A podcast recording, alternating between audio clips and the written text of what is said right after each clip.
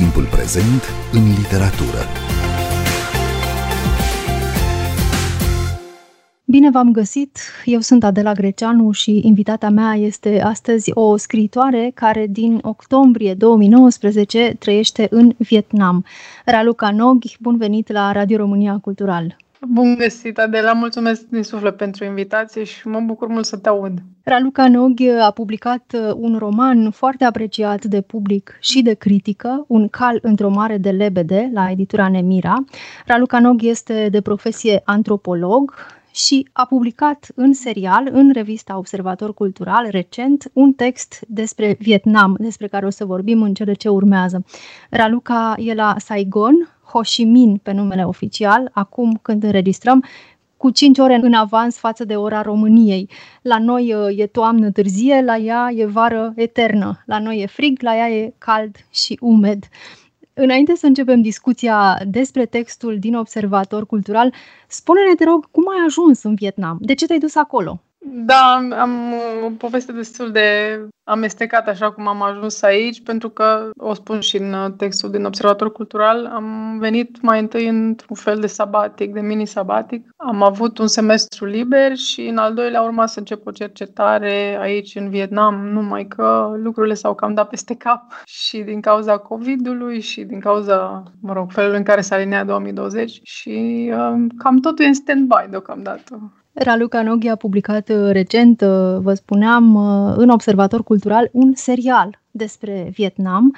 Textul se numește După 30 de ani, pentru că este și despre cum în Vietnam și-a regăsit copilăria. Copiii sunt, de altfel, personaje importante în acest eseu, să zicem deocamdată eseu.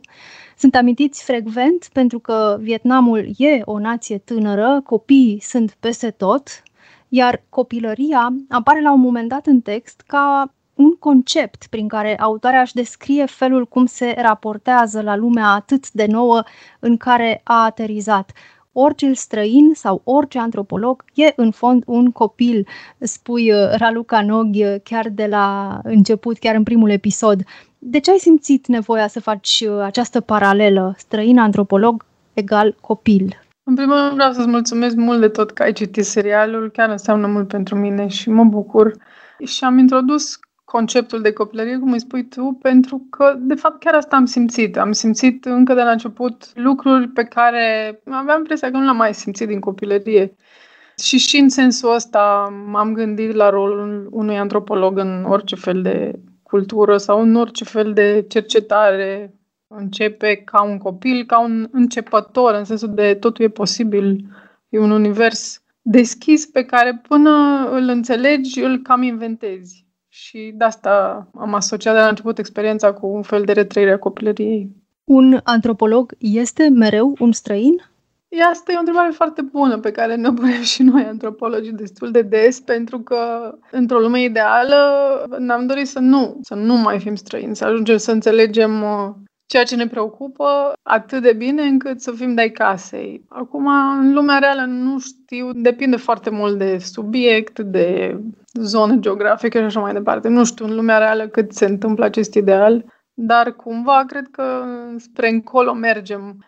În orice caz, cel puțin să înțelegem atât de bine lucrurile încât să le putem traduce coerent. Dar da, probabil că o, o bucată de străinătate rămâne acolo înfiptă până la capăt.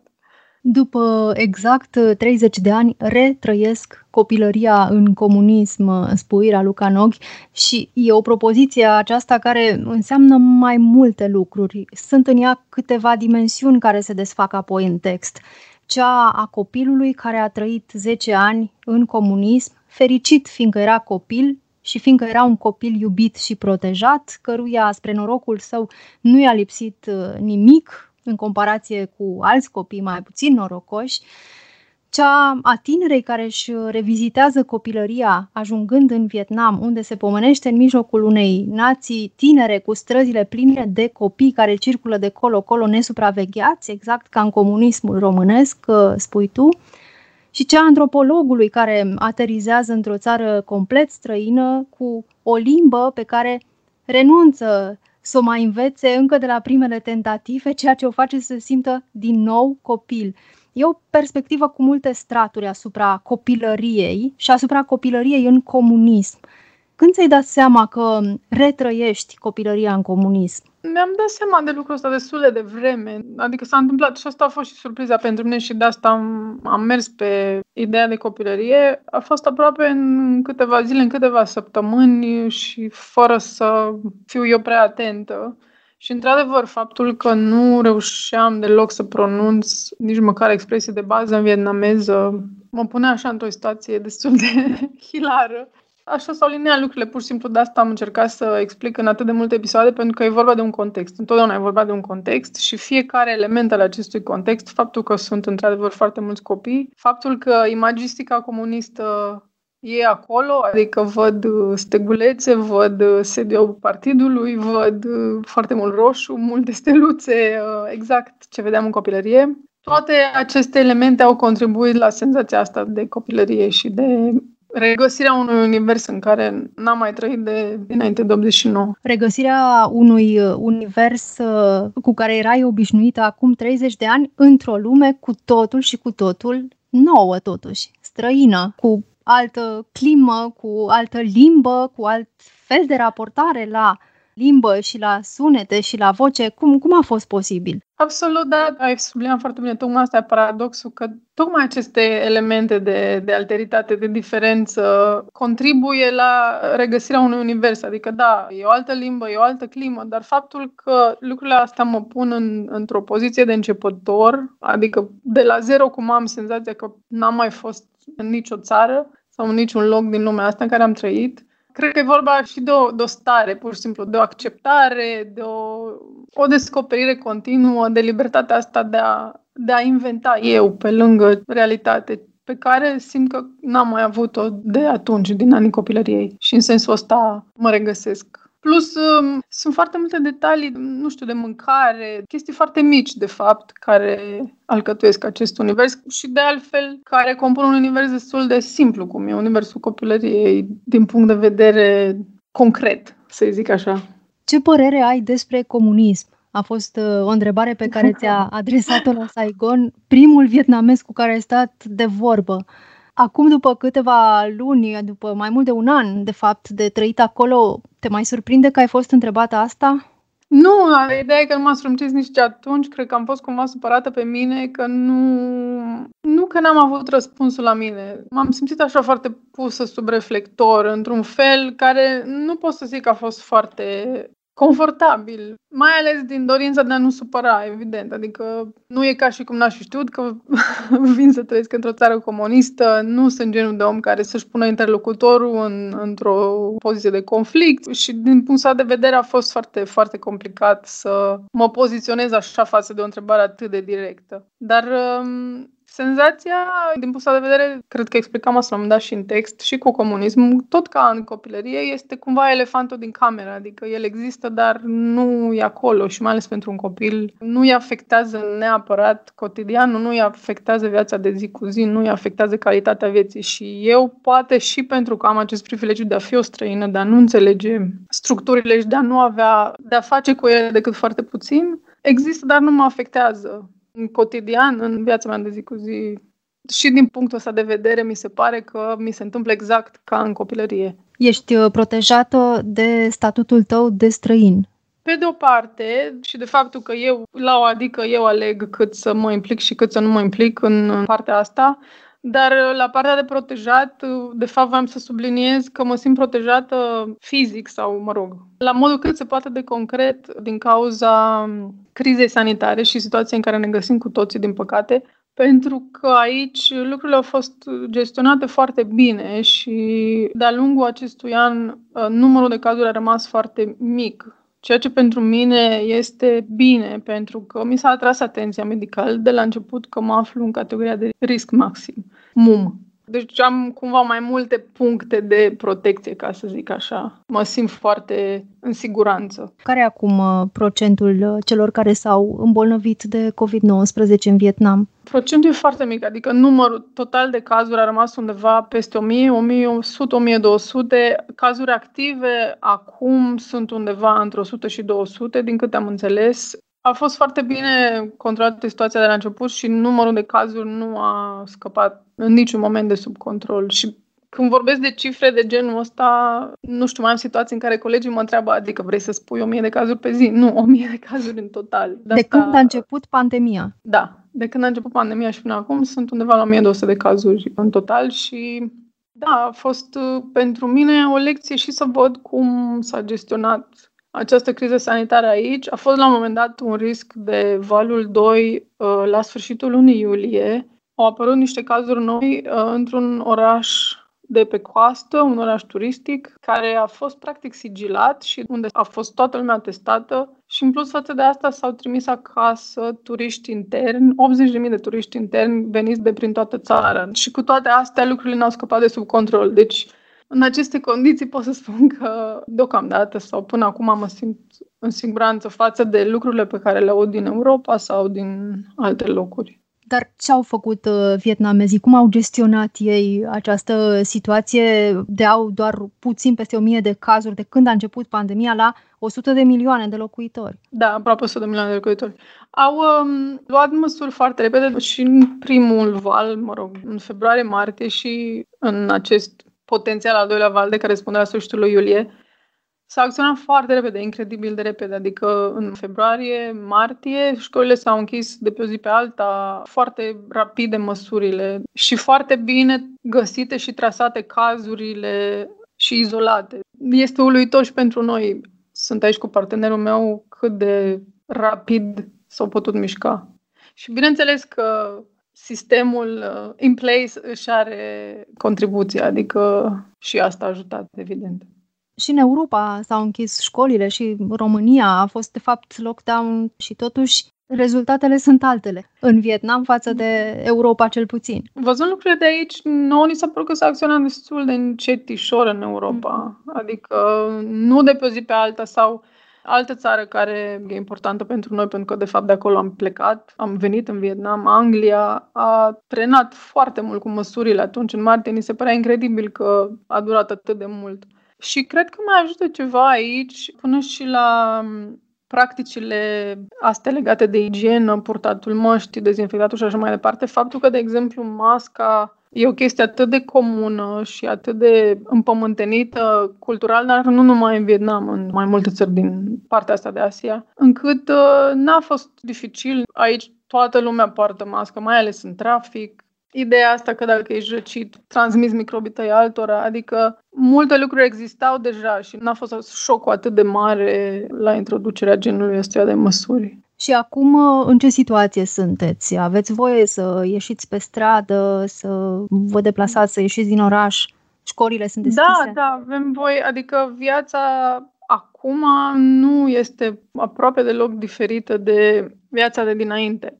A fost o lună de lockdown, de carantină totală, între martie și aprilie și cu asta s-a cam încheiat. Odată ce au început lucrurile la sfârșitul aprilie să se deschidă, au mers tot înspre deschidere și de câteva luni bune viața este absolut normală, cu, um, bineînțeles, um, un mic detaliu, faptul că granițele sunt închise și spuneam la un moment dat în serialul din Observator Cultural că și asta a contribuit la senzația de retrăit copilăria în comunism, pentru că de atunci n-am mai trăit într-o țară cu granițe închise. Se iese destul de greu și se intră foarte greu. În Vietnam la momentul de față. Să ne întoarcem la textul tău din Observator Cultural, la serialul despre Vietnam, în care spui felul în care încasezi lumea este întotdeauna dependent de locul de unde vii.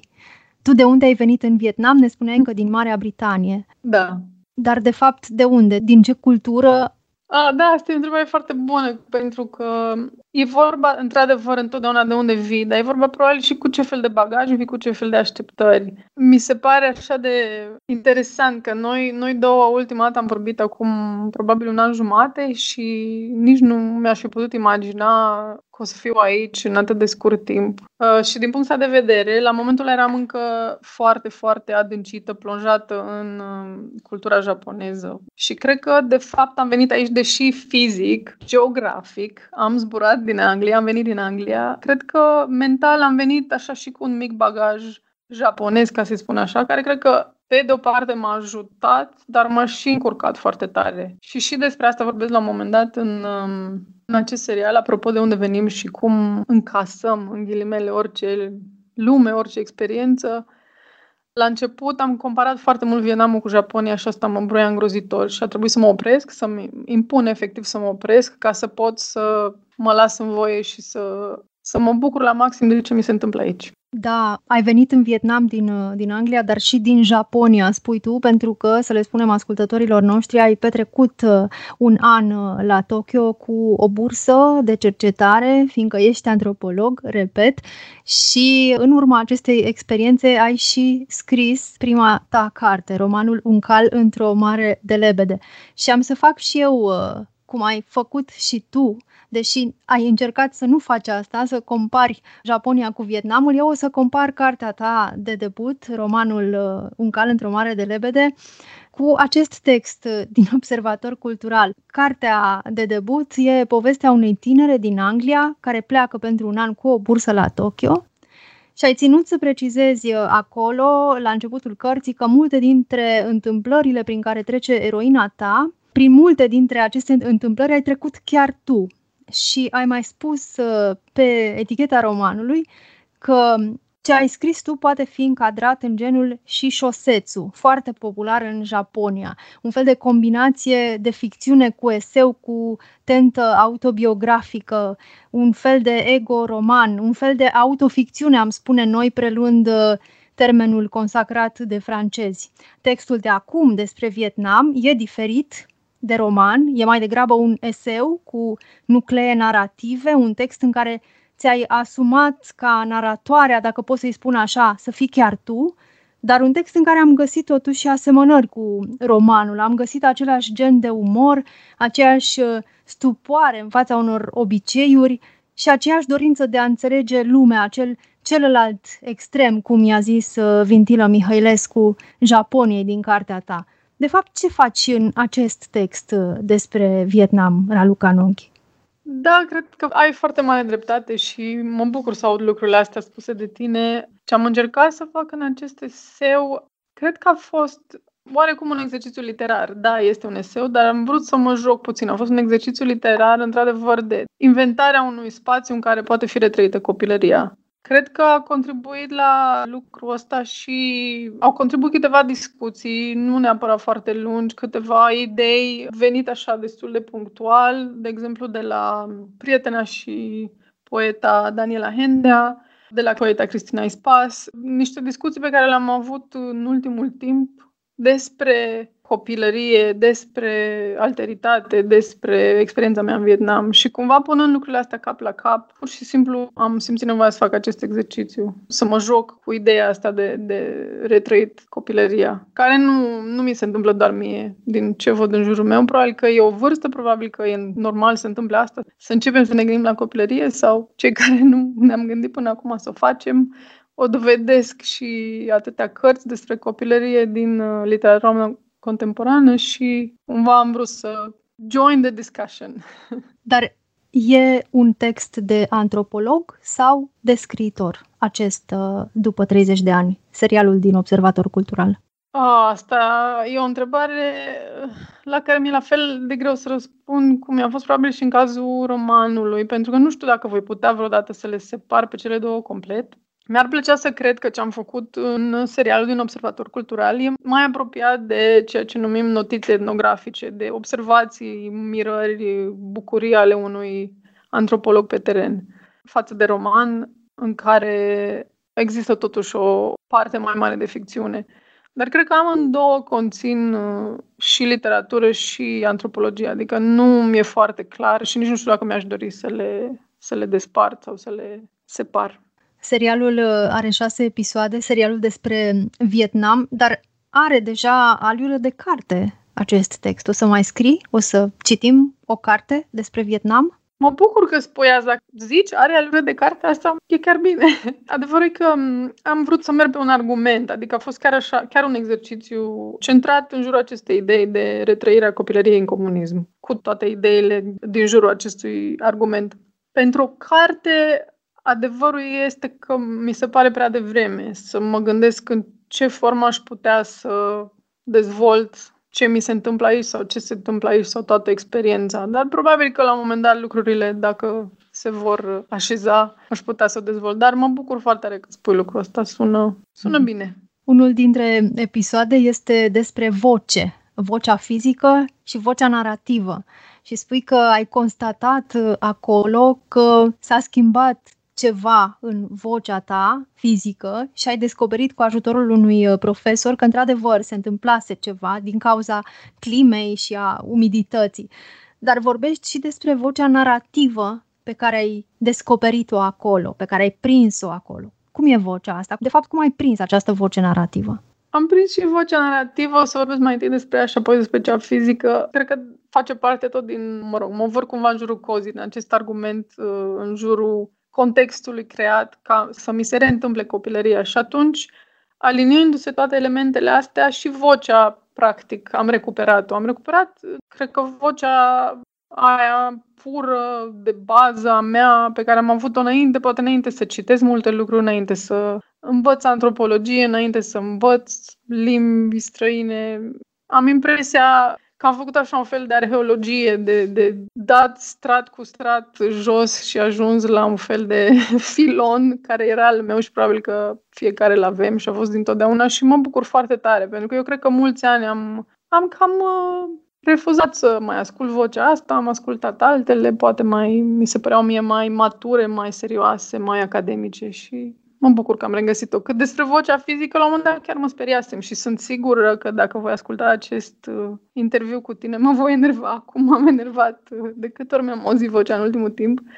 Pentru că, într-adevăr, s-a schimbat și m-am bucurat când am dat de antrenorul respectiv care mi-a confirmat lucrul ăsta. La un moment dat, nu știu, ai senzația și că o razna. Și că, da, calitatea vocii în clima caldă și umedă e puțin altfel, trebuie să recalibrezi lucrurile, să te ocupi puțin de proiecție, să respiri altfel și până și asta e o foarte bună lecție de umilință.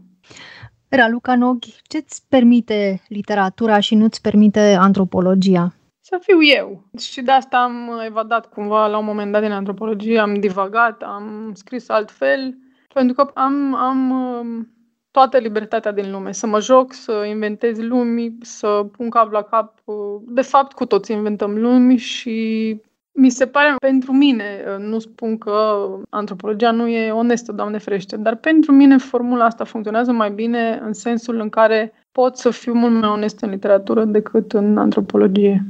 Ca antropolog, cum poți fi în același timp un cercetător detașat pe teren și atent, cald la oamenii întâlniți sau la obiceiurile lor, departe și aproape în același timp de subiectul cercetării sau Altfel spus, cum te apropii păstrând distanța, păstrând treaz simțul observației și poate controlându-ți pornirea de a judeca prin grila propriilor tale valori o realitate diferită?